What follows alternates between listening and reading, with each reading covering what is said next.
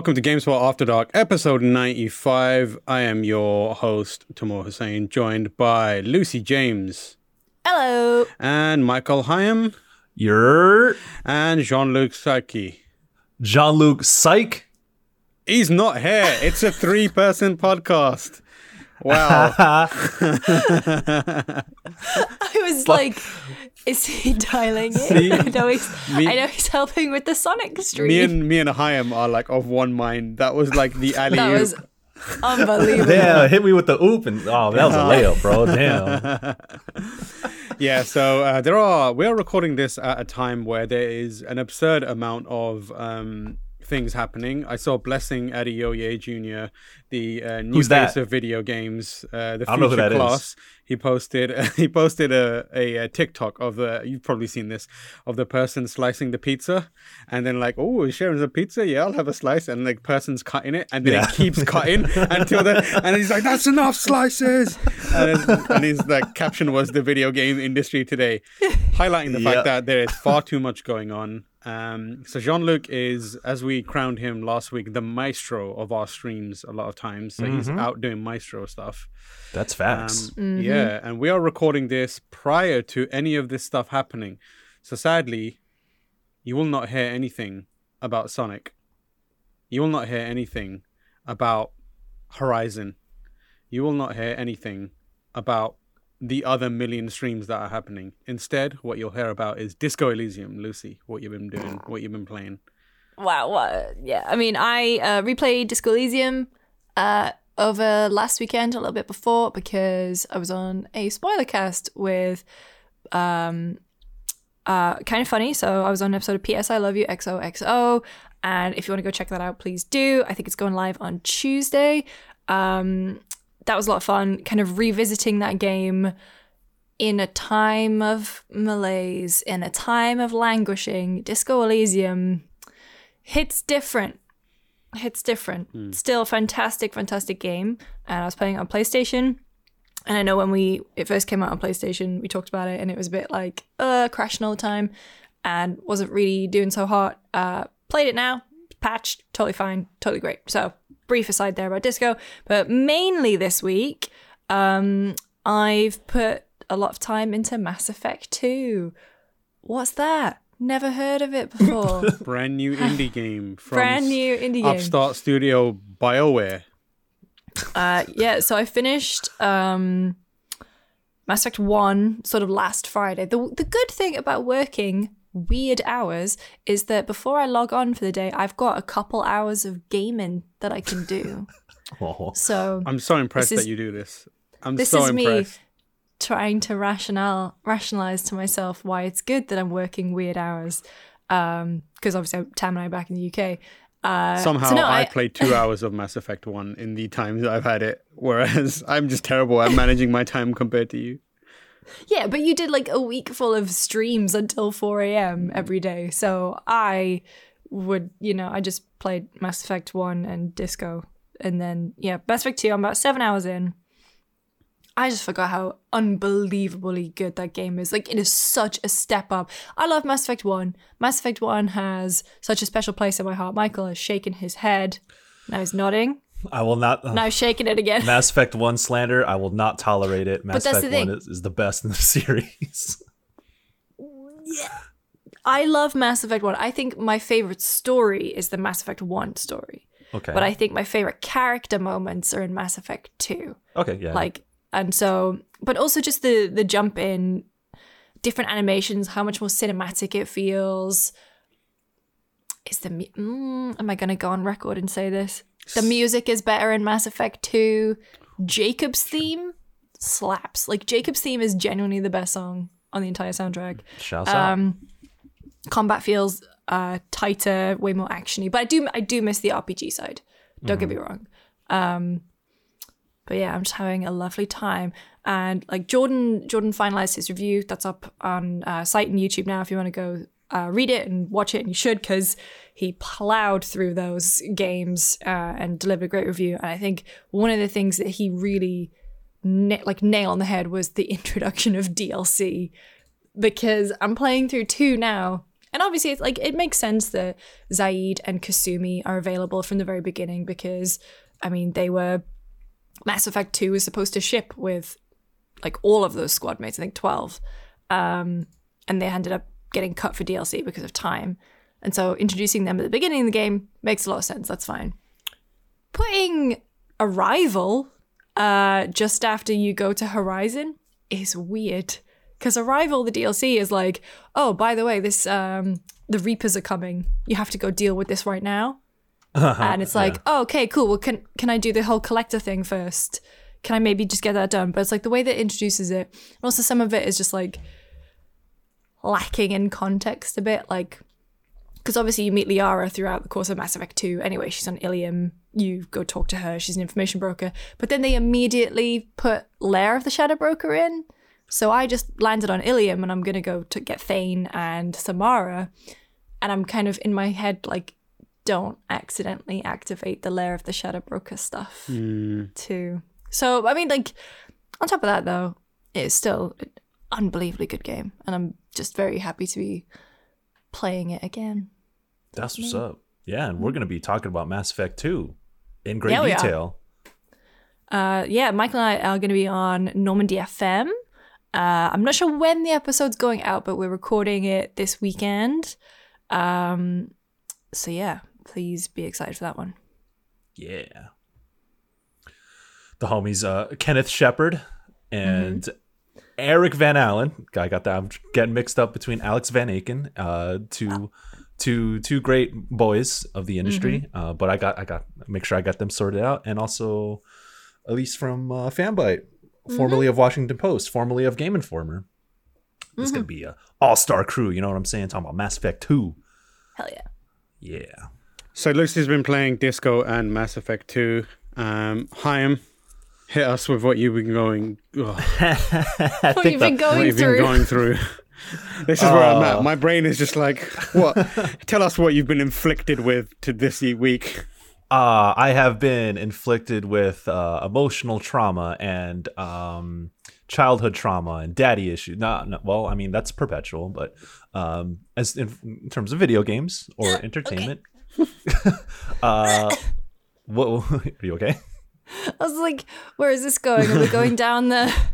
Oh no, we're, we we don't have to. It's it's it's a little too early to talk about uh talk about traumas uh over here. It's uh eight Oh, fifty four right now. I was gonna recording. say, shout out to you for like coming on because obviously Tam and I like eight fifty four is like five p.m. for us, but you Okay. have come on come on early, so thank you for that. Yeah. So uh, it, it's great to start my morning uh, with y'all and Mm-hmm. uh, to talk about video games. Uh, so I think last time I was on this on this very podcast, I talked about NieR Replicant and Final Fantasy 14 5.5.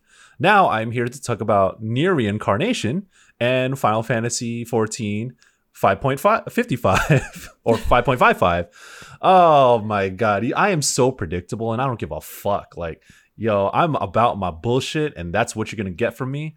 And uh, so NieR NieR reincarnation is the mobile game that uh, I talked to I'll say Naoki Yoshida. Wow, I talked to Yoko Taro about it. Um, in addition to um, talking about replicant uh, post release, so you can check that out on GameSpot.com. But basically, he was like, "Hey, mobile gacha games like." That's just kind of fucked up, but you know what? I have to do what I gotta do. and um, he was like, "Yeah, if if we if we are going to do this, I want it to be something that everyone could be proud of, rather than simply make money." It's like, listen, Square Enix wants to make money, so I got to take care of that. But if we're gonna do this, we need we need to make something dope, something that is worthy of the NieR name. So I uh, I think it's the way he talked about it was really really open and uh, transparent with that. So it it makes me uh, it has like I have faith in the when the game fully releases. And I play SINoALICE a lot, and that game's cool. Uh, I like what that game goes for. So re- NieR reincarnation is like I would think of it like I'm just playing the closed beta right now, so it's not like a final version of it. Uh, it's obviously it doesn't have all the content it's gonna launch with, but I it's it's cool. It's um it's nice. It's a collection. I think of it as a collection of side stories in the NieR universe. So you'll see things that are complementary of what we already know from the previous NieR games and then you just get like these other side stories that have that you've never heard of before. And then so if if you've played NieR, you know about weapon stories. So each weapon in the game uh, in both Automata and Replicant, uh, each weapon has a backstory and uh, about its specific name, like the name of the weapon. So as you upgrade them, like through level, uh, upgrade them to throughout the game, though you unlock more uh, about the lore of that weapon Yeah. and you can think it's kind of this it's kind of a similar thing in reincarnation where the gacha element is where you get the weapons and then like the like those unlock stories and then all this other stuff uh, so it's taking a lot of those side stories and then visualizing them through gameplay uh, in it. So there's like there's like two phases to it. You have like an exploration phase where he plays the little girl and the little ghost that follows her. Oh shit. Sorry. I accidentally knocked my microphone. Uh, but then you kind of walk through this open or not open you walk through a bigger world and then from there you kind of collect other weapons and then you go dive into other stories where there's RPG gameplay and there's like a bunch of narrative stuff. There's a lot of voice acting in it. There's beautiful music. When you boot up the game it says please play this with sound on because there's beautiful music in it. And I'm Aw. like say that. Say that shit. Uh, and that's facts too because Keiichi Okabe also scored this game too. Uh, Wow. and it's just like it just has that that ethereal vibe that light orchestration with the voice like the the choral voices. Um it's very much a NieR game. It's it's really cool. I'm i'm excited to see i've only played a little bit of it about maybe an hour or so. Um but i want to see what the overall monetization looks like once this game fully releases uh, i think that's that's i think that's a big concern for everybody mm-hmm. but content wise i think this is pretty fucking cool um so yeah i'm i'm ready to be sad over mobile games you know what i'm saying hmm. Damn. Yeah, I was gonna Yeah. say, do, do you reckon the objective of not having a shite mobile game is is like he's, they're on track to hit that? I think so because the I think like the the the the way in which this game drives you to spend money is uh, it, like it doesn't impact the actual like they're gonna make the content that they want to make. They're gonna tell the types of stories that they want to tell. So if they just do that, then the things that you play through and unlock and experience in the game are the quality of that is totally up to the team working on that. So Yoko Taro and all of his other writers and storytellers and whatever. So, um, yeah, and I, I kind of feel the same with uh, SINoALICE, but on like a smaller scale. So this is, I think, this is going to be really cool. I think Nice. people should pay attention to it. Uh, but yeah, um, Final Fantasy 14 related to NieR in many ways. Uh, I didn't get to talk about FanFest because I wasn't on the last episode, uh, and I was also out and about. So if y'all missed it, Final Fantasy 14 FanFest was one of the best online experiences I've ever had. Mm, I I had so so. much I just wild. saw I just saw this outpour of emotion from t- like Yeah. for the- the whole weekend. I was like, oh my god. So there's obviously sounds incredible. There's, there's obviously like gameplay stuff, but I think what people are probably wanting, we're gonna want to know the most about is what was the deal with the whole musical act band thing that was going on? Because I I was Yeah. like I was into that the most, but I imagine a lot of people won't have known what was going on there. So break it down for, for Sure. everyone.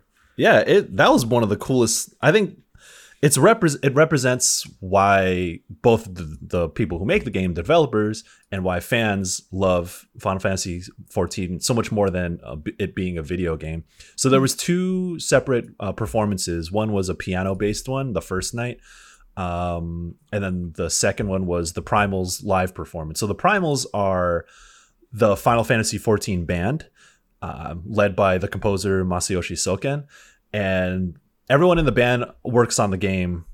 Like the, they they are developers. I, th- I think they're on the sound team. Uh, so they perform the songs. Uh, they they create a lot of the songs, especially like the Yeah. rock rock based music in the game, and then they perform it live uh, at FanFest. That's and awesome. they were actually supposed to do like a mini tour uh, before a pandemic hit. Um, so yeah, the, it's it's really cool. The second night, they they ended the all of FanFest with a live performance of many of the songs from uh, Final Fantasy 14, and then so yeah, it's fucking wild. So and they embrace the memes. So That's awesome. I love it when devs do that. uh, yeah, they they really they really lean into that shit. They had uh, members of the community community develop or the community developers. Uh, they were doing like uh, uh, the the dance that was made up for the twinning theme, which is one of the dungeons. Uh, they had them they had them dancing on stage, and then Naoki Yoshida also went on stage to perform a song with them. After after like two days of fucking hosting Q and A's, hosting live streams, doing a whole keynote speech, and do this all all this other stuff. He ends it by fucking performing live with the with the band and shit. And I don't know. The the first night, the piano performance was like also embracing the memes. And uh, if you play if you play Final Fantasy 14, you know what I'm talking about. It's the way they embrace their bullshit and the way like our us as players embrace their their bullshit well it's like a two-way street we embrace their bullshit they embrace our bullshit and it's it creates like such a fun dynamic that when events like this happen it's uh it feels very um uh, I don't know. It, it's it's extremely unique. I like. I don't. s- y- There are other live service games that people are very uh, very passionate about, and like you see it in Warframe uh, when they have um, what uh, TennoCon Tenacon, yeah. yeah, when they do TennoCon and then obviously like BlizzCon, people get very uh very into it. What, Marvel's whatever Avengers. game it is. Okay, relax. um, but yeah, and but Final Fantasy 14 is uh, it's it's the Weeb's dream. So yeah, it was it was so cool, man. And uh, I covered it. Um, that was two weeks ago, but I, I covered it with uh, all sorts of things. And it was on a Friday night going into like 2 a.m. or 3 a.m. and on Saturday night going into 3 a.m. or 6 a.m. I was up till 6 a.m. because Yeah. uh, I didn't give a fuck. Like this is this is my time. Like yeah, I'm gonna, I'm gonna call the shots now. Ain't nobody up, so I'm gonna hit publish, motherfuckers. Do something. uh, shouts out to Gabe Gurwin who uh, also helped out with that uh, afterwards. But, uh, but yeah, and like the the last thing I'll say is that it was it was really uh, emotional at the at the end of the of the um of the whole fan fest because after the primals performed, all the devs went on stage and like gave their last words. And then, uh, yeah, if, if folks uh, followed it, the composer Masayoshi Soken um, came out and said that he uh, he had been dealing with cancer at the start of pandemic, and he didn't tell anybody because he didn't want anyone to worry about him.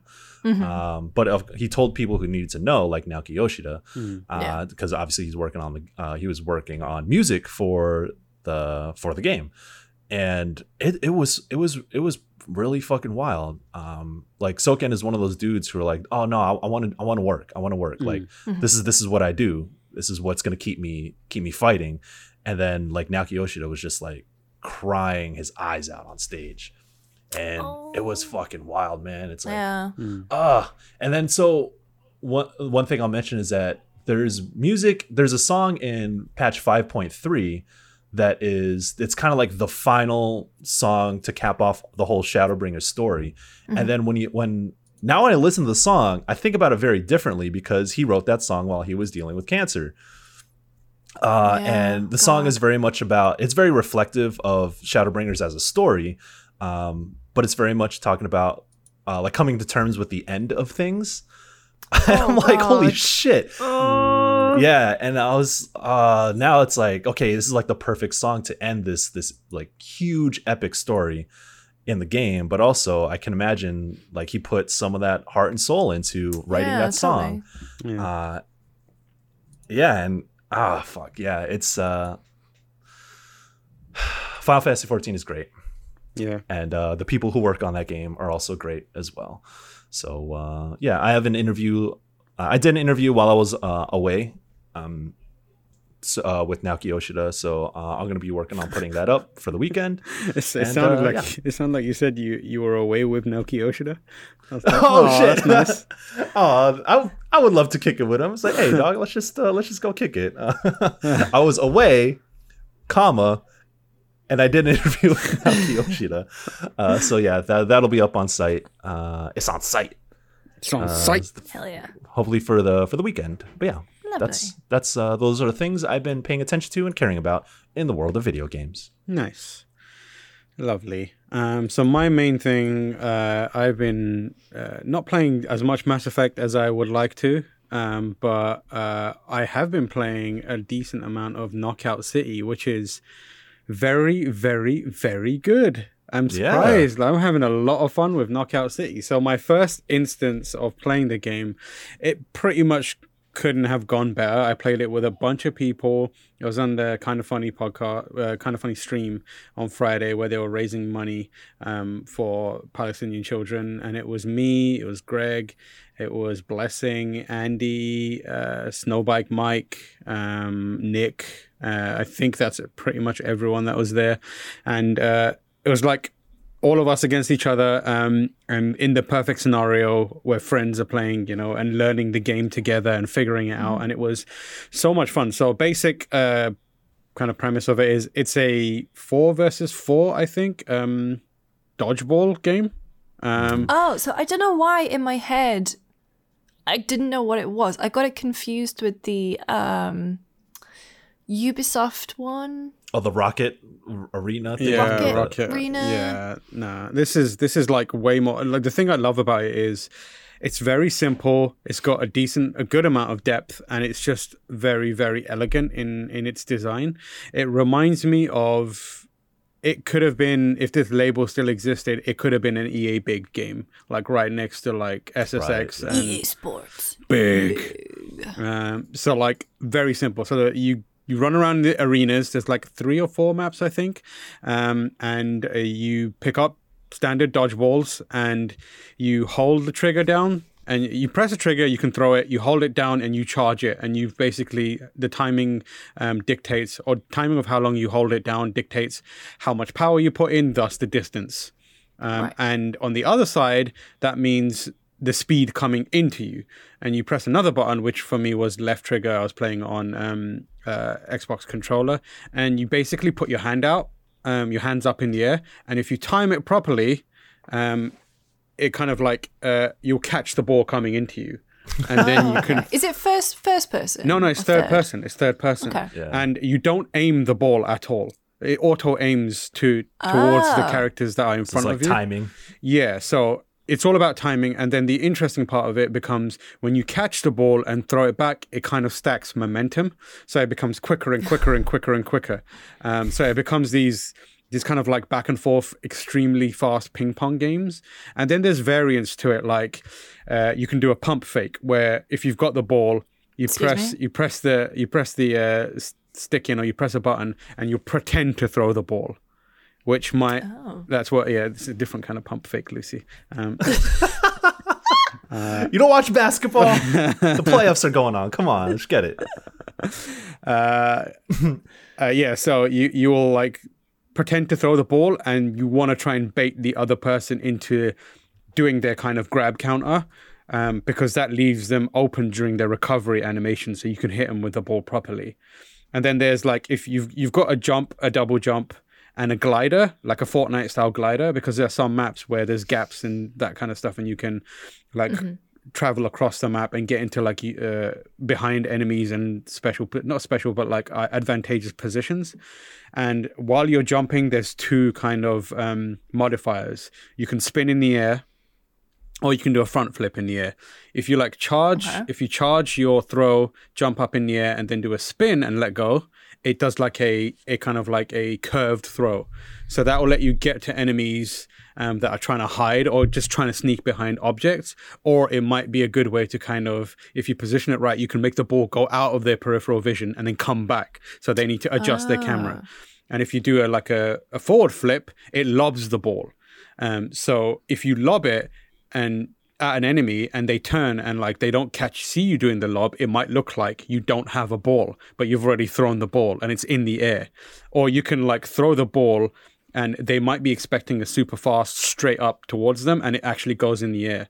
And then you can there's like intricacies where you can throw the ball up into the air and catch it and you can like um, body check enemies or uh, opponent, opponent opposing players and when you body check them they kind of drop the ball so you can body check them grab the ball and throw it at them and then there's shoulder like- check them, yeah shoulder check them. And then there's like modifiers and balls different kinds of balls. So like there's an american football which basically um, functions as like a sniper rifle shot. So you hold it Oh my down God. and it's extremely fast because of the shape of the ball. So like when you see one of those you have to you basically you are going to get either your timing is impeccable and you can't grab it or you're going to get hit and you need to try and get out of the way The game doesn't really so when you when you're being aimed at, there's like a red border around your your screen, so that tells you someone is about to throw a ball at you. So you can go, you've mm-hmm. got a little bit of time to quickly move your camera, find whoever's throwing the ball at you, and try and get into a position where you can you know counter it. And then the other ball that I really like is a multi ball, which is like you get three in a row. Mm-hmm. So you can do things like um, you can either like hold them one by one and just throw them to take out three different opponents, or if you know the other opponent is really good at countering, you could be like, I'm gonna either just throw these one after the other and hope that they're not good enough to counter three times in a row, or like throw them w- one after the other, but like mix up the pacing to keep them on their toes and yeah it's just a that's basically the game like the en- entirety of the game. And then it's got stuff like customization and and um, kind of like cosmetics and there is a battle pass but none of that stuff is really impactful on on how the game plays at all. Um it's just a really charming really well made game that has a lot of like it's got splatoon slash like jet grind jet set radio future energy. Um and it it's like it, they did a 10 day block party for it, which is like a free trial, but I think it's relatively cheap and um, hopefully by now our uh, review will go up. But I think Alessandro Barbosa um, gave it an eight.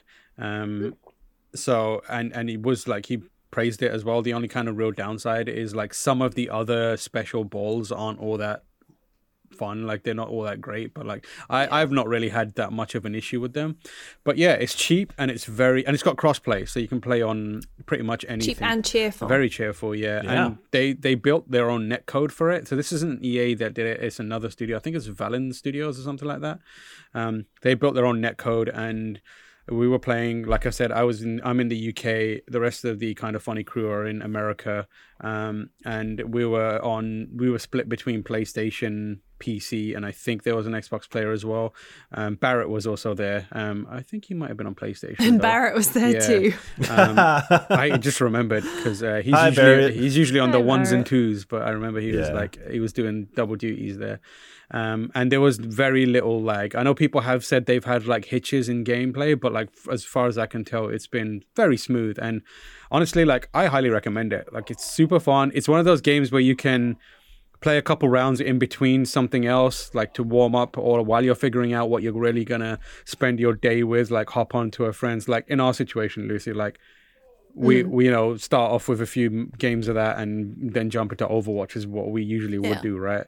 Um or you could play it like i don't know you know before or uh, you've finished just done a big final fantasy dungeon in Higham's case and you're like you know i just want to Yeah. unwind play a couple games of that and it is fun whether you're playing alone or with a team but with a with a crew is way way more engaging just because you can start doing strategies like you can pass to each other um, and that will kind of mix things up a bit and there's also you can one player can if when you're running you can hit a button and you do like a roll you become a ball and then the another Oh, another player another player Oh. can pick you up and then like charge you and you transform into an actual destructive AoE bomb that you can throw at the enemy Oh shit! which was Okay. a strategy that Snowbike Michael was emplo- employing liberally, and it's cheap as shit, and I hate it because it just like does massive AOE, and you basically can't escape it. One of my favorite balls is the cage ball, where you throw it, and if it hits the enemy team, it puts them in that in a cage, small ball, and then you can pick up that ball and throw them off the map, and they can't do anything about it. Oh my god. So like you can troll people real hard. Yeah, but Yeah. overall, like very very happy to see EA with a rare W, like an actual good mini yeah, game. Like yeah. Wait, what do you mean Rare W? They've had It Takes Two. oh no, I'm Mass talking about with their and- with their sports titles. Oh, with like with this like ex, not extreme sports, but like spin-off sports titles Yeah, yeah, yeah. outside of like you know the FIFA Flat and packs. Madden and that kind of stuff. Like I I loved when they were doing like you know NBA Jam and NFL Yeah. Street and all that kind of stuff. um FIFA Street. Yeah, FIFA Street. Those Mm-hmm. Yeah, were those were the yeah. kind of SSX games. Those were the sports games that I really enjoyed. And when they went away, like in favor of simulation stuff, it it kind of I lost interest in that genre almost. And Yeah. there are definitely um, studios that are still making like uh, those kind of spin-off sports titles, Mm. but like n- no disrespect, but there's a level of polish that often doesn't exist when you get an EA version of that, you know? Yeah. Um, like there's a bunch of great skate ti- skating titles out there, but like you look at a game like Skate and it's a it's a whole different, you know, kind of like Yeah, a different there. take on yeah, it. it's a different take Yeah. on it and it's level of polish there and obviously they have bugs and stuff, but like it's it's just a different level. But yeah, I'm glad Definitely, to definitely See, stands out. Yeah. yeah, it definitely stands out, and I think it's on Game Pass, uh, Knockout City, um, Shit. on on Xbox Game Pass, not PC Game Pass. Uh-huh. So um, yeah, highly recommend it. Well Yeah. worth checking out. I'm interested to see how they keep it alive because I know it had a lot of players to launch and at launch and Tie-ins, Yeah. mate. skins. I, I've I've like during that stream I was like, if they're not talking to like whoever owns the license to the Dodgeball movie to get all Yeah, of those legs in there, like that is makes perfect This- perfect sense. this Like game has so acts. much yeah this game has so much potential to like I, I feel like it has a lot of potential to do collab work Yeah, Mm. yeah, and and like they've got a good niche there because they could do like really stupid shit, but like work in that kind of Will Ferrell, Adam Sandler universe of exactly like, yeah, Yeah. Put, put, a, put a golf ball in there and then license Happy Gilmore, and there you go. Anchorman, uh, like your entire, all your team's wearing Anchorman suits. Yep. Like they have. the will ferrell uni- Yeah, that's universe what I'm seeing. Like, Fortnite has introduced uh, Batman, and meanwhile, Knockout City's got Happy Gilmore or Little Nicky or whatever it is. Little Uh, yeah that, that's that's dope man. That's cool. It's like family friendly so i feel like they can also reach out to get like the wiggles in it. I don't know. What the fuck Wiggles. Speaking Oh, of uh, wiggles, we're going to wiggle over to the news section of this uh, podcast.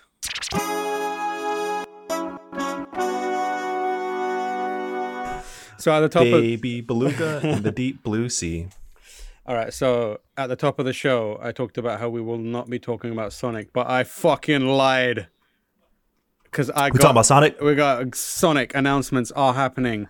Sonic team. Well, first of all, Roger Craig Smith is back as Sonic. Yeah. That's the only Sonic thing that I care about. yeah, Batman is voicing uh, Sonic again. Uh, I mean, Roger Craig Smith's done a lot of work, but in my mind, he's Origins Batman always. Um, but yeah, he's been he's been on uh, Sonic for so long in the games, and there was a period where it was like he's not going to be doing it, and it was there was an outpouring of support and sadness from the Sonic community, which uh, I believe they like to call themselves Sonic Fights. Um, I made that shit What? up, so if it isn't, I was gonna say like, um, you know, if they don't do that already, uh, do it. Um, but now he's back. Sonic Sonic has returned, and it's amazing. Um, yeah, and then on top of that, there is a new Sonic Team game. So what is it uh, it they, it's the team behind Generations and Sonic Forces, and they showed off a sh- very very short teaser, so we don't actually know much about it. It's basically Sonic running through environments, which you know what. That Sick. shit is not new. that is what he has done his whole yeah, life That's his- if they had it rolled up with "This is Sonic," he is now a fireman. I would have been like, "Oh Wow. shit!" Oh. Um, but yeah, it's just Sonic being Sonic. Um, 20, 2022 release window uh, coming to PC, PS4, PS5, Xbox One, Xbox Series X, and Nintendo Switch. I hope all this information remains true because I'm reading it prior to it being live. No, Well, no. it's happening now because I can see in in news Slack. yeah. I really want to know why Gabe Gurwin just posted Sonic Ragnarok. like, does because I'm not watching this stream, and uh, I, I really hope it's uh, Sonic Ragnarok. that's tight Uh, on top of that, um, Sega's working on a compilation that brings together Sonic the Hedgehog 1, 2, 3, Sonic and Knuckles, and Sonic CD. Um, more information about that soon. Awesome. I'm glad that old school Sonic fans will have something more to look forward to. As someone who loved Sonic games as a youngling um, and was a Sega kid, um, I would just like to say, holy shit, they are fucking milking the shit out of those games, aren't they? God I mean, damn. get, My get them lord. get them hedge get them hedgehog udders out there and start milking them Get, wow. Okay, this is like hedgehog teats. Like, what's happening here? to be fair, I read a really awful Tumblr post just today about someone who thought that. Uh, who this is derailing it, but who thought that Jar Jar Binks was sexually attractive? So that's you know, who I'll send it to you after. L- legit, cannot even read it out loud because it is ooh raunchy it goes places. Susio gang But like, but like Wait, between was- this and who Sonic that- Teats, Who is? That's a Michael Higham original. Uh, wait, what, what was the what was the thing you said earlier? Who's sexually attractive? Jar Jar Binks. Oh, Jar Yeah. Jar Binks. Ah, I mean, no, don't king shame. Come on. Misa wanna clap them cheeks. Oh shit! Hey, like that. I that that's what's up. Relax, but also that that's that's, That- oh, that's that? cute. Imagine those floppy ears while it's all right, you know. A lot of That's on movement you. in that in that scenario. That, that's that that's on you. too much. uh, Sonic Colors is back. Um, you remember Sonic Colors? I Uh, don't know. What I think that I went to a preview event. yeah, the, I believe it was Wii and 3DS. Uh, I remember it being decent, but not remember it being. I don't remember it being amazing. Um, so Sonic Colors Ultimate is a remastered version of the 2010 Wii game coming later this year, and it's going to have all new visuals, some bonus goodies uh, for pre-order, and there's a deluxe version that includes early access for Sonic fans who really can't wait to take some speed in video, Whoa, go- that, video that, game form. all right, I was gonna say that is that is an In video illegal drug. in And it- video game form. You didn't let me finish. I was like just you know breathing in for a second. It second. sounded like you All right. finished. okay, all right. You know? And then my man Sonic uh, is going to be making some cameos. He's going to be in. Shocking. His, yeah, he's going to be. Is he in Knockout City? no, I wish he was though. I'd love to throw some dodgeballs Sonic for at his face. Um, uh, Sonic for Fortnite. Oh my god. Uh, he's going to be in. You guessed it. Olympic Games Tokyo 2020 where he Okay, well, there's a, they showed a trailer of it and it doesn't look like Sonic the Hedgehog. It looks like someone dressed in a Sonic the Hedgehog suit. it's Kazuma Kiryu. Uh, if only. I would love so that. It, but like the proportions are human. It, it genuinely looks like someone in Times Square.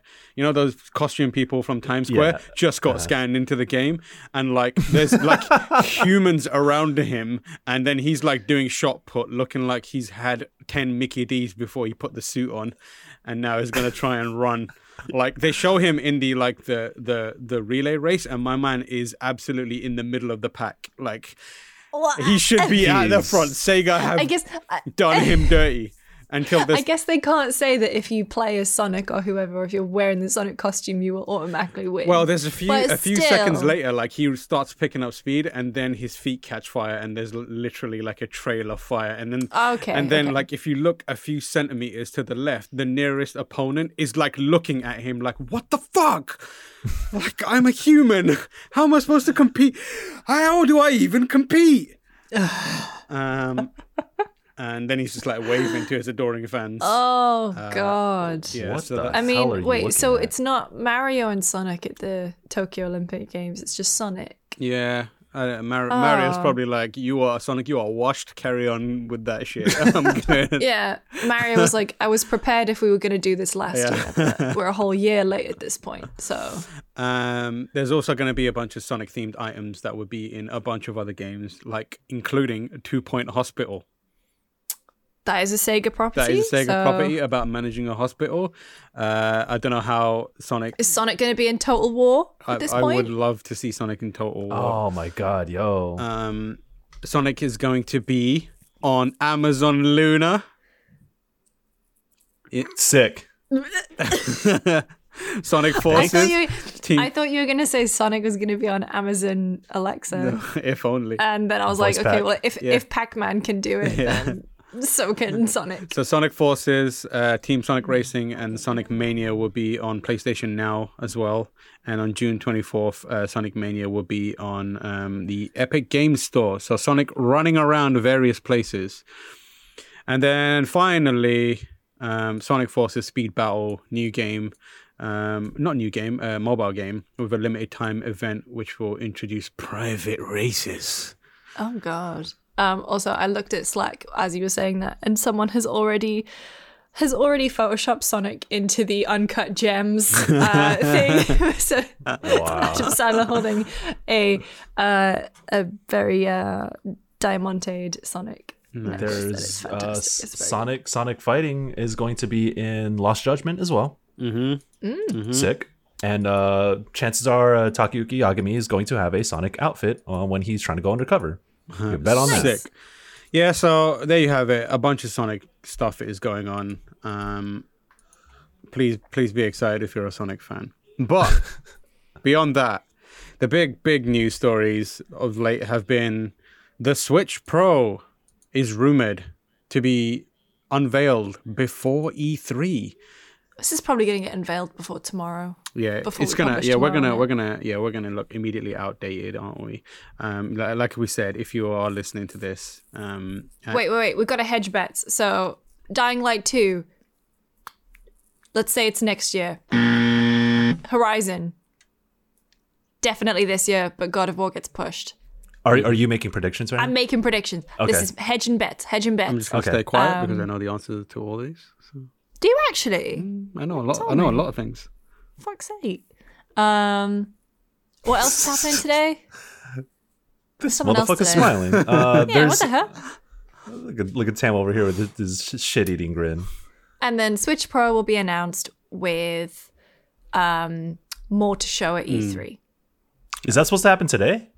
I don't know. Everyone's No. like, it's going to be before E E3. Yeah, before E3. I'm of course joking. I don't know anything. I'm an idiot. Um, but yeah, And E3 the- seems to start the, uh, on like today. yeah, E3 started two weeks ago. I don't know if you know that. E3 actually, the I remember the first E E3 2021 meeting I had was the day after E E3 2020. So Yeah. Uh, yeah. So the report is um, so just to be clear, this has not been announced. Uh, the it's been rumored for a while the Switch Pro, um, and then recently there's been a number of uh, reports indicating that it's going to be announced very soon.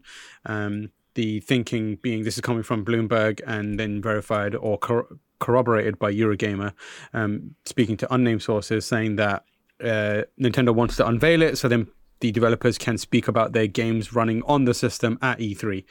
Um, It will re- reportedly have 4K support and 7-inch OLED screen, and will cost uh, over 300.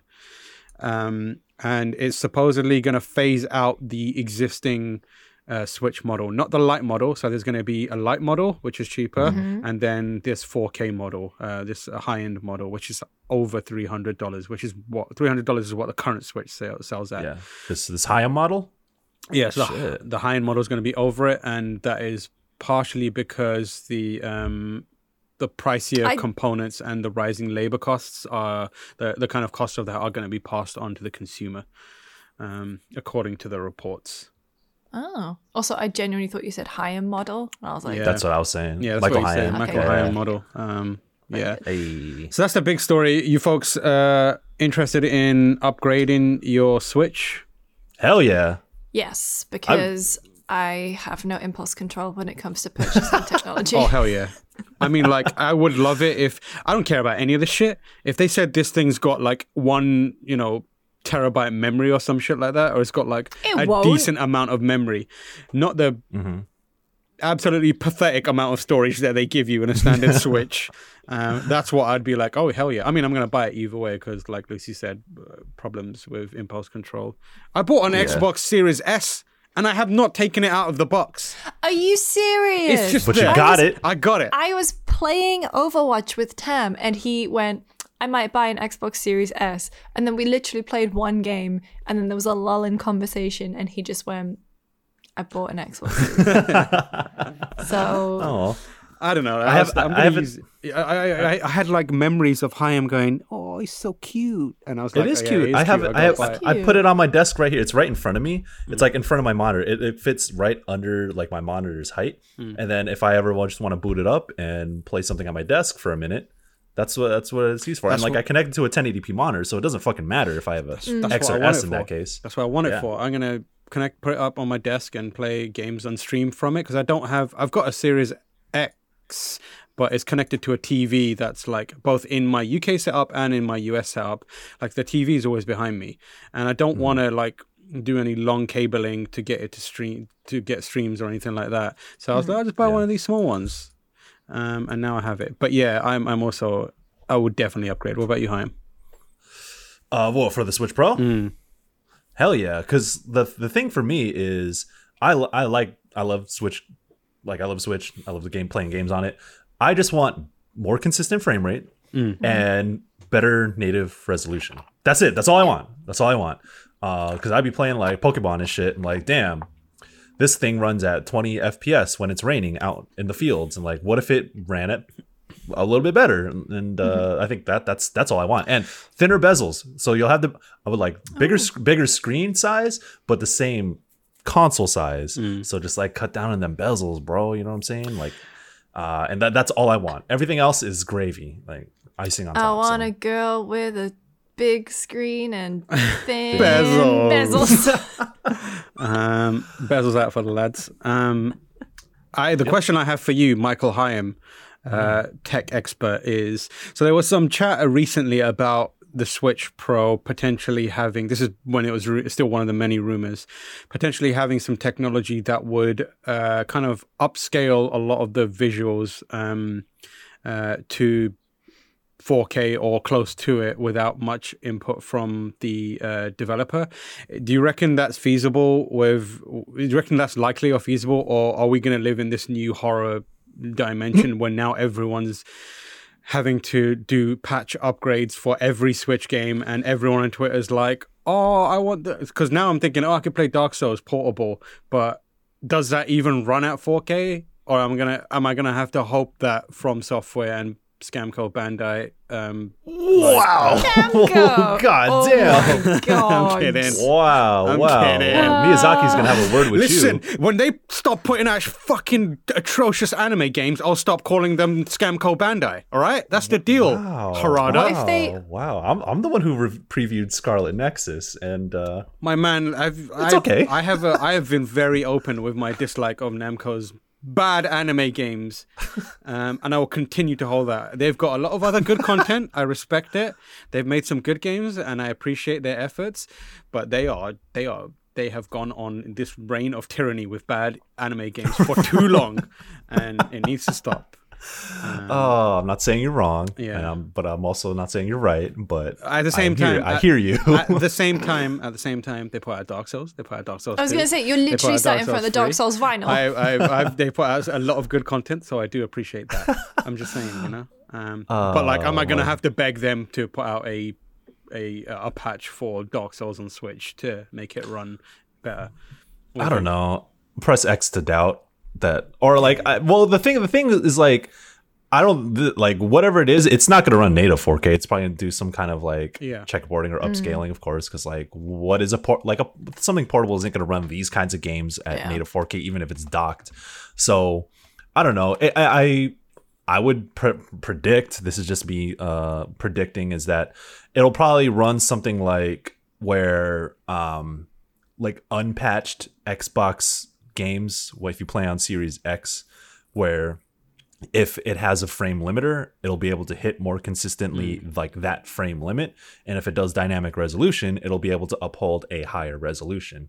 Um, that's all I can ask. Yeah. Maybe there will be like like So- a developer update, but it's it's not like like this this isn't going to be a similar jump from Xbox 1 to Series X or PS4 to PS5.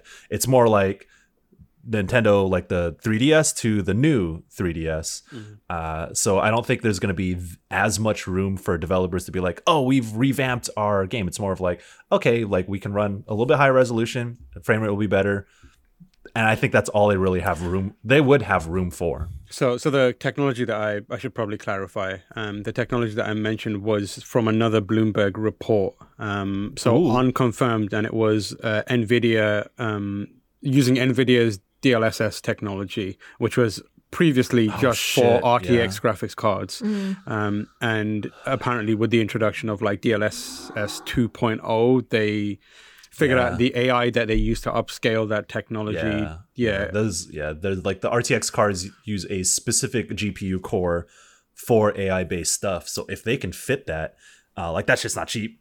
Uh, So if they could fit that into a Switch and do like do DLSS, uh, that shit would be fucking wild. Because DLSS is like f- pretty dope. Games that that utilize it well, it's like it's v- indistinguishable. Like I played Control with with an RTX card doing 4K DLSS, and I was running 60 FPS. Where if I did native 4K, I would be like in the 30s to 40s, and like the actual gameplay experience is kind of almost indistinguishable unless you take like screenshots with one or the other and then like zoom in on text on like a wall far away. Um, yeah, and if a Switch Pro can do that, that would be Yeah. that would be wild because like yeah, Switch uses Nvidia already, so like they Mm-hmm. have that partnership. I'm sure they're figuring things out. Whereas like PS5 and Xbox still uh, are are using AMD stuff. Um, so that would be that would ooh snap. Yeah, so Bloomberg says it is happening, but obviously it's just their report. It's not been confirmed. And they also kind of note that um, developers will still need to add DLSS support to the Switch games. yeah. Um, it's just the, the actual DL- DLSS NVIDIA technology has been advanced to the point where it could feasibly run on that hardware. And also the, the algorithm, the AI that's like up upscaling all that stuff doesn't need to be individually trained on each game or anything like that it, it should just work Yeah. across the board Yeah, the probably that's probably be something for like okay, all games from future uh, or like moving forward are going to or most games will have moving forward that kind of technology. That would be sick. Yeah. Next story. Uh, God of War Ragnarok is I just, I just really enjoyed this one. is Swagnarok. Yeah, Swagnarok. Um, Lucy, what's going down with the Ragnarok uh, kerfuffle? What what So- made what made Cory Barlog post a GIF of of of himself of of who was it again? It was like exasperated GIF, like heavy sigh. it? Yeah, that's that's what happened. Oh. Yeah. So there was like some kind of Sony investor thing, and they gave a presentation, and in it they so everyone just assumes that the next God of War is called God of War Ragnarok, right? Because in that first initial trailer, it said Ragnarok is coming, and everyone was like, "Oh, well, they're probably not going to call it God of War Two. They'll probably call it God of War Ragnarok." oh, Um, it was it was it was Jean Luc Picard doing the face palm. I told you Jean Luc Oh, would be here. Oh my god. Damn. Um. Oh yeah, there it is. oh, he did. He also set it that oh, only people Cory can Cory mentioned can reply. Very good. Um. So basically, they had this investor thing, and they had a presentation about sort of PlayStation's upcoming slate. And whoever made the presentation, it looks like they pulled a fan made God of War Ragnarok logo to put in the presentation, and then everyone flipped out because they're like, "Oh, name confirmed, name confirmed," and then um, it looks like they've gone back and actually changed it to just be a generic God of War logo. But it's like it's the it's the fact that it's the it's the titles pulled from YouTube image search, which is the real chef's kiss. I think the the thing that makes it tricky is, it, like if they if they publicly acknowledge it as Ragnarok, they also kind of speak to the scale of the game to a degree because like the way that first game ended like it set up something pretty huge right? And if they if they're like oh yeah this is called ragnarok that means people are going to start thinking about oh that means it's not like a miles morales style game. It's this kind of game or vice versa. So i think they're very very like careful about branding that game before it's they're ready to talk about the size and the scope and scale of it um, but yeah, that was a that was a fun little story. Um, Yeah. He followed up. Cory Barlog followed up the Jean Luc uh, Picard face palm tweet with uh, Captain Jack Barrow saying, "Now bring me that horizon," which is very very good. Sorry. Um, uh, hey, God of War Horizon. yeah, there you go. Go- God of War Horizon Forbidden West. Uh, imagine that, just accidentally Aloy and and Kratos in the same game. PlayStation All Stars Battle Royale yeah, 2. Yeah, hey. Let's go. Um, so yeah, that was a fun little story. A bigger story, perhaps. Dragon Quest Twelve has been announced. Hi, I'm Dragon Quest. Dragon Quest. Hi, I'm. How excited are you for another JRPG, baby? Another one. You know what? one. Dra- Dragon Quest has been a has been a gap in my JRPG Ooh. repertoire. Yeah, I mean, I, I played uh, Eleven, Echoes of an Elusive Age, Definitive Edition S, Dragon Quest Eleven S. Um, I I play that, but there's I'm I've only been like I'm not invested in Dragon Quest the same way I'm invested in like Final Fantasy, Persona, Shin Megami Tensei, uh, series like that. But I do respect Dragon Quest a lot. Um, Dragon Quest 12, we got a title screen, and it's said to be more mature, uh, darker, uh, and shit like that. So, uh, all right, that's cool. I'm excited. I, I want to see more. Dra- the Dragon Quest for adults. That game already came out. That game came out last year. It's called Yakuza Like a Dragon. Um, so peep that if you want Dragon Quest for adults.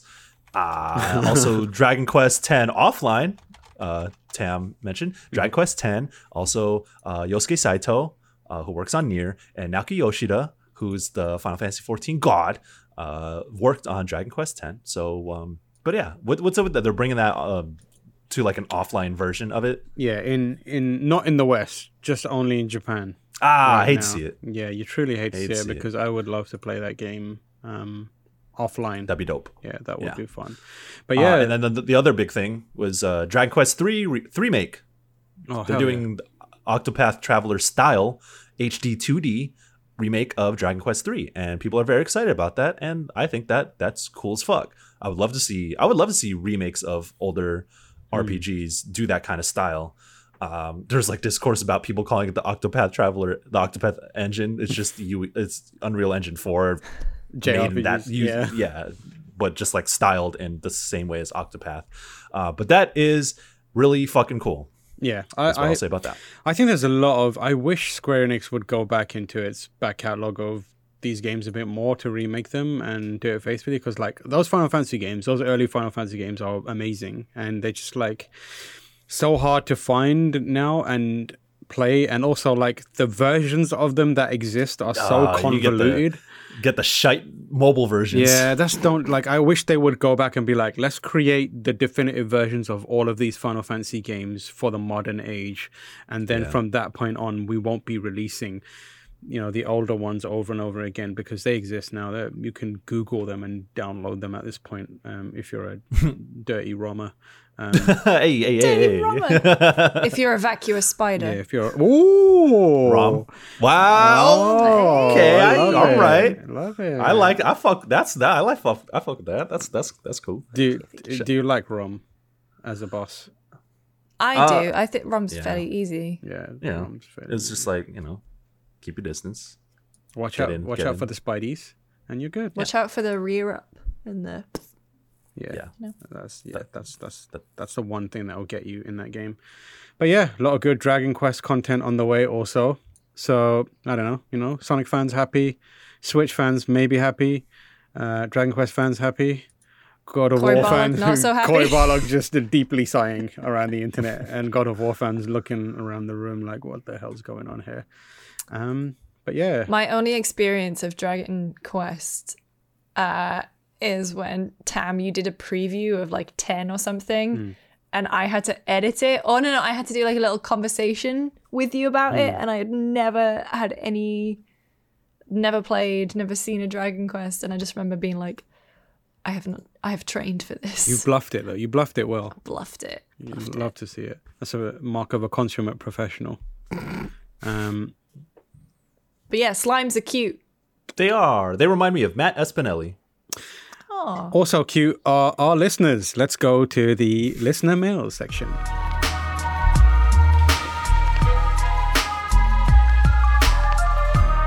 If you want to send in a question to this here podcast, email afterdarkpodcast at redventures.com or you can come to the Discord channel, which is full of wholesome, nice people just talking about games and fitness and comics and various other things game development. game development, Photo mode, sharing the photo modes. Yeah, um, you can do that by hitting myself or Lucy up on um, Twitter and asking for an invite, and we can we will screen you. And then send you a new. I screen people anyway. I don't know if anyone else does. I'm always like Scream at you. Yes, I scream and screen. I always go in and see like I will. I will genuinely hunt down your like Instagram and your See if you're a wrong. yeah, see if you're a wrong one. Yeah, I, was- I don't want to see anyone like, any wrong uns in there. I want to do my due diligence. Fair. Yeah, Due so, diligence. so I do that. Um, and you can send in uh, questions through those avenues. Uh, Lucy, can you read the first question from Nicholas? Uh, yeah. So, hey, After Dark crew, love GameSpot and love the podcast. Just a quick question: Do y'all have any specific video game anxieties? For example, two-door elevators in games give me intense cold sweats. Which way am I being let out? Which way did I come in? Will enemies be there at the end of this ride? Will I be facing the wrong way and get ambushed? How can I position the camera to see both doors? Some of the Halo games, as well as Control, are especially full of these two door nightmares. I've been playing Mass Effect for the first time and I don't know how 2 and 3 work, but I love that 1 automatically points you in the right direction when you activate the elevator. Those BioWare folks are true game. Wait, those Bioware folks are truly game designers after my own heart. Thanks, Nicholas. Almost a flawless reading there from Lucy. Severely I know, I disappointed biffed she it like biffed the final right at hurdle. the end. Mm. But I think like for me, it's very similar. It's multi- It's like I hate. Oh, with a passion. Sometimes like I hub areas that have multiple spokes. Like they f- they give me hmm. such anxiety, or like any area, like Resident Evil, for example, Resident Evil Eight. You get to a point where you're in one area and there's like four branching paths, and as soon as that happened, I was like, shit. I need to think Yeah. about so much now. And it happens with like Yeah. most like games where if you're like walking down a path and there's like two directions you can go in or three directions, that that gives me so much anxiety. I end up doing that thing where like I'll poke into one, come back, and then check another Yeah. one out, and then come back, and then check the third one out, and be like, okay, I And then you yeah. go into one direction and activates a cutscene and then transitions you to a whole nother phase of the game. It's like, damn, I didn't check that other direction. There's probably a chest Yeah. there. Then you reload it, you go in that other direction, And there ain't shit there. yeah, there's nothing there. It's the other one is like when when when it doesn't like uh, transition you, it just locks the door behind you. I'm like, Oh, I no, no, I want to go Ah. back, please. Um, yeah, so that, that's my one of my big video game anxieties. Um, Lucy, anxieties. I think, and this is why I struggled with Breath of the Wild for a bit, is because I just didn't know what specifically to do or if I was doing the right thing. So I think, like, without reassurance that I'm going the right way, like, I'm kind of the opposite person. And, you know, when they get put into an open world game and they're like, it's so free, I can do whatever I want. I'm just like, no, tell me what to do. Yeah. Tell me what to do. And I mean, the thing is, is like uh, visit the four divine beasts is all well and good. That is direction, but it's not as much direction as I would like. I think with Zelda the thing is like it gives you it gives you like directions. Like it's like oh go to you know this village and and chat to this person. But then it's like you're in an open world that is massive and and it doesn't really like I would have loved a like ideal path kind of thing in Zelda because sometimes I the amount of times I was like all right I'm going to this village and then cut to 10 minutes later I'm like halfway up a mountain is freezing and like my stamina cannot get me all the way to the top of the mountain so I'm just looking for like 90 degree jagged rock so I can put Link on there long enough to recover some stamina and climb up a bit more I'm like fuck I wish they had just told me there's a path that way that would take you straight there um, and I think like the open nature of games coupled with uh, like not enough direction is where it it kind of kicks me. Damn. Yeah. Yeah. What about I used to. what about, I, I what would about get, you, Yaikel Higham? Oh. uh, Snowbike Michael Higham. Snowbike Michael Higham. That, that'll be my name. Snow Uh, Michael Michael. Hy- They I call was trying they to call get Yaikel they in call there. him Snow Bicycle Bicycle sometimes, and it always makes me laugh so much. That's cute. Oh, uh, I've I've had multiplayer anxiety, and I've I've written about this a lot. Um, but I think now I I not that's I don't have that as much now. I just don't have any desire to play multiplayer games. Like Final Fantasy 14 is a very different thing. It's an MMO. It's more of a uh, um, like we are. It's like a party. Uh, not necessarily like a oh a party of player party members party of players it's like yo i'm just here to i'm here to party so that's like the only multiplayer game i'm really into now like i used to play like call of duty and stuff like that but i don't like i don't really have desire to do that stuff but things like counter-strike going into like competitive matches this is why i've i, I want to play valorant but i'm reluctant Please come uh, to please come. play i know I, I'm, I need I need you. I need someone like you for just this reason.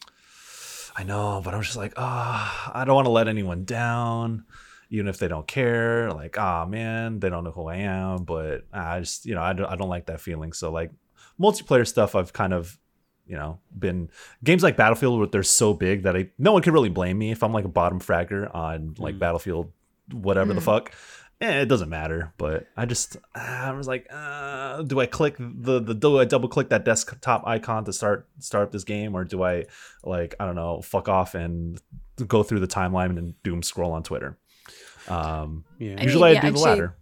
That's the thing. It's like a game like you mentioned, Battlefield is like it's fine if you're kind of like not Yeah, you're contributing, but you're um you're kind of doing your own thing. But like Overwatch is the same, where Mm. you 'Cause it's only contribute. six. It's only There's six. players, so- but you like even if you're not very good, and you just pick a healer like Lucio or Mercy, you can contribute a lot.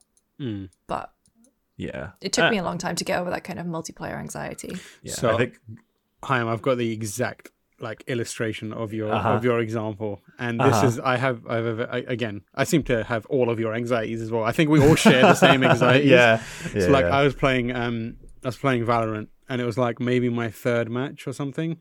Mm-hmm. Um and uh I got it I was in a position where I had the spike, the bomb, and Mhm. um I ran to like the point and I went to plant and you have to plant by holding the four button, which is what the Yes. bomb is assigned to. And I'm Uh-huh. used to Counter Strike where you get the bomb out and you hold the click button and it Yeah. plants. So like I one didn't know what the button was to bring the bomb out, and two didn't know you have to hold that same button Yep. to plant it. Why does that make sense? Like I can't fire my pistol with the one button. Like why am I planting my bomb with the four button? But as I was trying to figure it out over the comms, these random players I'm playing with are just like, "What the fuck are you doing? What are you doing? What are you doing? Plant the bomb! Plant the bomb!" I'm like, Yeah. "Oh fuck!" And then like, "What are you doing, dude? Stop throwing!" And I'm like, "I fucking don't know how to throwing what the extra bomb bomb. button is. Like, why does this make this doesn't make any sense? Why am I not doing it?" And Yeah, then like yeah. I eventually figured it out, and then like everyone was like, "Bro, you new? Are you new?" And I was like, "Yes, I'm new." What's the, what the fuck is Riot I- doing, I making me plant with the four button? Yeah, I had this. I had the same. I had the same thing happen to me when I was playing Valorant beta. It was like, yeah, it was like my third match, and then uh, in CS:GO, you you you can hold E to plant the bomb. So I was like Yeah. pressing E, and I was doing the thing that you did. It's like, oh, maybe I'll have to whip it out and like all this other shit. Uh, and then I was like, yo, but my clip was tight. Like I got like three kills. I got like clicked on three heads, and there's only one more player, and they're like, yo, plant, plant, plant. I'm like, ah, shit. well, Um, now you know. I I want to play Valorant, but I just I've not I don't have that Counter Strike background. I just don't feel like I'd be good at clicking heads. Yeah, you you'll you'll Um, hate it. yeah. Because not not only do you need to be like super precise quicker, and like Lucy's fine at doing that. Like she's played enough Overwatch, and I've seen her play enough. I've never touched a video Yeah. game before in my life. But the thing the, the thing about it is like it's literally split second, and you're dead, and then Yeah, I don't and have then, that. and then you I don't have and then you're done for the round. Basically, you're out. Um, Just throw your although hands up and like, fuck, Yeah. man. although I will I will say I do have this going for me, and Tam knows this because he was there when I discovered this. So um, being back in the UK, I got a personal trainer because it's much cheaper than getting one in San Francisco. Like for video games?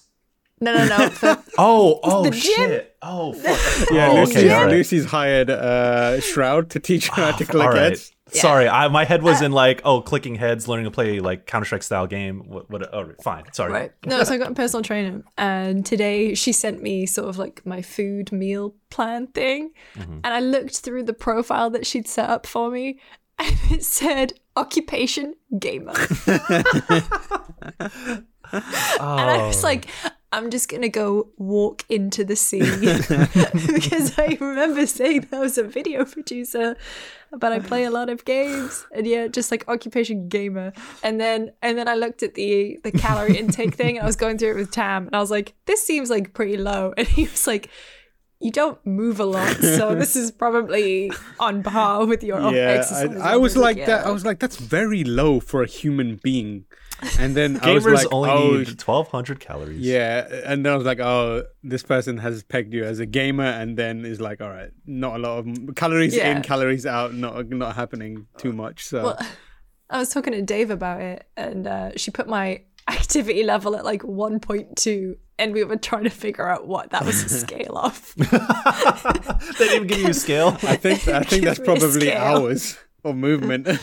Uh, In a day. I don't know. Um, But it's good. I've been like a few times and I'm enjoying it, and now I have um, ex- endless vegetables as a treat. Sick. you can have as much salad as you want. But the, like I was saying earlier, you're like, oh yeah, I'll just eat loads of salad. But to make that salad actually palatable and, and tasty on a regular basis, you have to put dressing on it. And then it's like you put Yeah. a teaspoon of dressing. It's like that is two thousand calories, and you're like, oh fuck, Ah, fuck. got me. Um, M- Michael Higham, can you read the next uh, user submitted Trust, trusty patch. from Trusty Patch here. I forgot. Okay. I forgot the word mail, so I just used uh, user. You know what? I think we're living in a society where everyone should forget mails. Uh, go ahead. Men are trash. Uh, GameSpot After Dark Crew, uh, which completed as opposed to live service or early access game do you most want additional content for? Sekiro and Hades are two I hear talked about a lot, but what game has left you with the most unscratched itch? Ooh, gross. From Trusty Patch Notes. I mean, Sekiro and Bloodborne. Yeah, another I, another another another expansion like uh, Old Hunters would Yeah. be sick. Yeah, I mean, I guess I guess Bloodborne doesn't count because of Old Hunters. Um, so yeah, You Sekiro. still want more additional I, I content. just want yeah, more. sick. Sekiro, Yeah. give me that Tomoe DLC. Give it to us, or let me. Yeah, let me play as a, another character in that in that world. I want more content for. Huh. G- GTA Five. Oh, But it's mostly not even because I'm like, I, I I enjoy my time with GTA Five, but it's the fact that they talked so long about a single player thing and then nothing ever happened that I'm like, what was planned there? and then it basically turned into a live service game. And then it turned into, I think, the most popular game of all time, or like one of the highest grossing games of all time. So Mass Effect What Andromeda. Where is that fucking Quarian arc? was that Quarian Arc in a book. That's where it is. Yeah. What do I want more uh. additional content for? Man, I don't know. I'm I'm I feel, I feel like I'm good. Like all the games I play are like are like I'm boo off that. Like that shit that shit was nice. Like uh Persona 5 Royal like fucking delivered, yo. Like, oh, I want more Persona 5. I want it for so long. And then Royal's like, how about this? And I said, fucking hell yeah, 10 out of 10. Um literally that's what I did. And uh so like I'll maybe I'll, I would like to see something more from Strikers. That would be sick cuz P5 Strikers is fucking dope. Um Yakuza doesn't have a lot of expansion stuff. Like, is if you- Yakuza if you also had to- has seven full ass Yeah, games. but like I it. would if they were like we're releasing an extra Majima chapter for Yakuza Zero, I'd be like, Ah, yeah, yeah, yeah, let's go. yeah, yeah. I would, I would like that. Um, shit. I feel like uh, Yakuza Like a Dragon has. There's so much content in that game though, but there's so many more branches, and obviously they're gonna do a follow up to that game. It's I'm like 99% sure that Like a Dragon 2 or whatever the hell it's called is coming, but like man, there's so many good characters, so many good side stories that you can uh, in addition to what's already there for Yakuza Like a Dragon. I would love to see that. I would love to have party members from the old Yakuza games helping Ichiban, which maybe that, that might be the sequel. So who knows? I might get my wish. Um, Yeah, get Sonic the Oh, yeah. Hedgehog in there. hell yeah. Um, That could be a job, like a job class. yeah, Hedgehog. The job should be you are in a Sonic suit in the Olympics. Yeah. Olympic That's- Sonic. There you go. yeah. Love to see that. Um, yeah. I'll read the next question coming from Daniel Moreno, who says Is there a specific piece of game journalism that influences your style, sensibilities, or maybe has been in the back of your mind for years? Bonus points for links in the description. Ooh. specific pieces. Uh, I've thought a lot about this one and like, oh man, maybe I don't read. Ah, I, I think I, I think more about more about people than I do Mm-hmm. about specific pieces of content. I guess I don't know. Um, yeah, my it- shit's fire though. Yeah, it is fire. Hundred percent. I'm Like that's the thing. Like you, you don't. I don't think influence. I guess it does count as influences, but like the the, Sure, the yeah. era. Like it's like you know, we we grew up reading GameSpot, G- Giant Bomb, like watching Uh-huh. game trailers, watching uh, you know, One Up with that kind of stuff. So a lot of the not style, but a lot of like my understanding of how to create content in this field is like based on those. But ultimately you want to put your own style on it. And i remember a, li- a long time ago being like i very consciously being like okay I've, i need to stop trying to ape other people's style and try and create my own style. And i'm still trying but you know that's kind of the goal i don't know if i'll ever do that before i'm done but um, you want to try and leave a mark in your own way Yeah. Uh, I think I think that's that's also the case for me is that like I read people's stuff and be like, damn, I want to get on your level, but kind of on my own terms. Like I have my own lane, and I think I figured out that I just need to get. I want to and need to get better at how I do my own style because like I write in a very I write a lot of like if you look at a lot of my reviews, it's more focused on the emotional aspect of the experience, and like that's my thing. That that's that's I've realized like, oh, this is how I do it. So I'm gonna try and be a better version of myself. Um, and like I'll pick up different words or kinds of ways to phrase things from things that I read, but I'm not. I've quickly learned that like, oh, I'm not gonna try to be like this person. Um, because that's hard to do, like to do like in, in your own style, but also that's just not I don't. That's just not how you professionally develop. Uh, I don't think. Um, I, I get ideas from people or like ways to think about things from other people. Like uh, folks, I think Austin Walker is extremely influential for me, um, and I've learned a lot of things from the people that I follow in terms of uh, like what is what does progressivism look like? What things are actually problematic versus like and why certain things are problematic and whatever games or stories about that. And then like i build off of that and then i can express those kinds of ideas and feelings but in my own style. So i don't know. Um, but uh, speaking of austin uh, i think like the one of my favorite things he i wrote or he wrote was his kentucky route zero review uh, on for vice. Uh, i think that shit was fire. And i'm like yo i need to get on that level What about you, Lucy? uh, but yeah I think I think it's similar to what Michael just said, where it's like you kind of get inspired by people and pieces over time, but in in a way that you can't really pin down because you don't really want to completely take someone's style and ape it yourself. But I think people whose writing has always been, I think, th- over time, just exceptional and something that I like. Every time I read something that Christian Donlan has written from Eurogamer, like he is an incredible writer and his his writing not only is he one of the nicest people I've ever met, but he his writing is kind of like a warm hug. Yeah.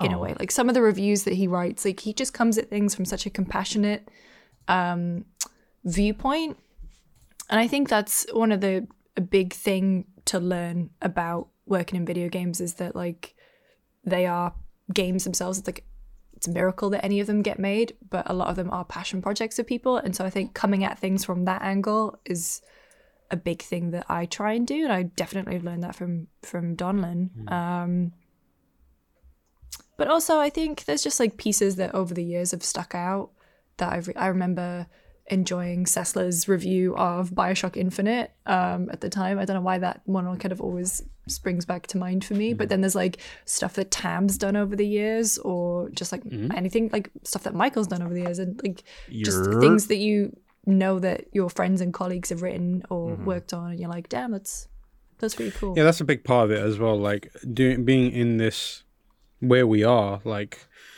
we have a growth trajectory, um, and we also have like our, our responsibilities can change and we're asked to do different things. And the good thing about being where we are is we're surrounded by people who are amazing at w- what they do. So like. I, I wasn't. I didn't do video until I came to GameSpot. Well, I didn't do video well until I came came to GameSpot or VO or that kind of stuff. And that that process was learning from Lucy, for example, who like sat me down and remember when we did like VO sessions and that kind of mm-hmm. stuff, and then we did like the same for video appearances and that kind of stuff. Like, and a lot of that is like collaboration with people, and it's not like it's not influencing it's just know, it's use, knowing that they have something that you can learn from and identifying that you can learn something from them and then just paying as much attention as you can to them because of that like i don't want to ape M- Higham's style and i won't let his style influence me but i can identify the fact that i love it when he writes from the heart and he's like writing about emotion that kind of stuff. And i can be like that's something i should try and do myself. Um, and then i'll be like and there are times where i know that i want to like for example let's take this hypo- hypothetical situation where if i know i want to speak to something emotional in a game i'll usually have some kind of you know point of reference for that. And that might be oh i want I want to speak emotionally about this, so I'll go and read Higham's Persona review or something like that. Right, and yeah, that'll be like getting the right mindset of it. And and I'm not like aping the inf- style or like drawing direct influence. I'm just getting in the right mindset for it. Yeah, that's that. That's exactly what I do Yeah. too. Um, yeah, yeah, and there's like, pe- yeah, people you just look to to uh, kind of just get that extra juice. You know what I'm saying? It's like the same thing when you uh, when like when we're in the office and I ask like Callie or something to be like, oh, I'm trying to say this thing, but like, do you have like what's a good word or phrase? Like, what do you think of this? It's kind of it's kind of it's kind of like that too. Um, yeah, Can't do that anymore. I think also, uh, yeah, I know. Um, I want to give a shout out to Natalie Flores, like I always do. That's my homegirl. Uh, I think that we have similar, like in terms of writing, like emotionally about the things we experience. I think that we have a very similar mindset in terms of what we value in our games and how we express it. So when I, when like anything that she writes, I'm like, that's that that's that's that shit that I do like. Uh, So uh, it's kind of cool to find someone that you kind of identify with that is on the same wavelength as you. And I think she's definitely uh, so. Shouts out to fanboy, you know the vibes. Um, uh, but yeah, so The, the the other thing that I like, if you want advice or like, try and think about what you're doing and your kind of objective, and find ways to achieve that in non. So like the way I think about it is, I whenever I write a review or a feature or, or a news story or whatever, I'm trying to tell a story, and I don't necessarily read game writing to get better at that only. I will read comic books and I'll read fictional novels and I will watch YouTube videos to be like, how is this person telling a story? And that is massively important. Like, don't focus down on just journalism, game journalism, game content, because Yeah. you can learn how to tell a story by experiencing a story yourself. Um, And that's like when it comes to writing previews or reviews, that's mainly how I approach them. Tell a story, don't just review a product. Yeah, Okay. Uh, I think we're going to leave it there. cool. It's Yeah, been it, we're, we're coming up to an hour and a half now. I think Yeah. we've had good times, we've had bad times. They've been emotional. bad times. Misa wanna clap them cheeks. Yeah, Yeah, yeah, that that's was it, that that was was it, that that was was bad. That was terrible. Yeah, yeah. Don't ever say that I'm again. sad. Um, but we had those times together. Yes, we did. Um, Higham, what have you been Yo. up to, and where can people find you? I have been on vacation. I've been in the BX all day. Ah ah ah. You know the Ah, vibes. Uh, so um, you can catch me on 167th uh, the stop at 167th, uh, eating uh, Jamaican beef patties and mango, and going to Yankees games. But I am back in full swing. I have a lot of shit going on actually. So some Final Fantasy 14 stuff as always. Um, motherfucking um, NieR Reincarnation. I'm gonna do some things around that. I'm actually going to a preview event, a virtual preview event, right this minute for something I can't talk about quite yet, but you will see some coverage of it next week, and it's in the same realm as you know my bullshit. So all y'all weebs get excited.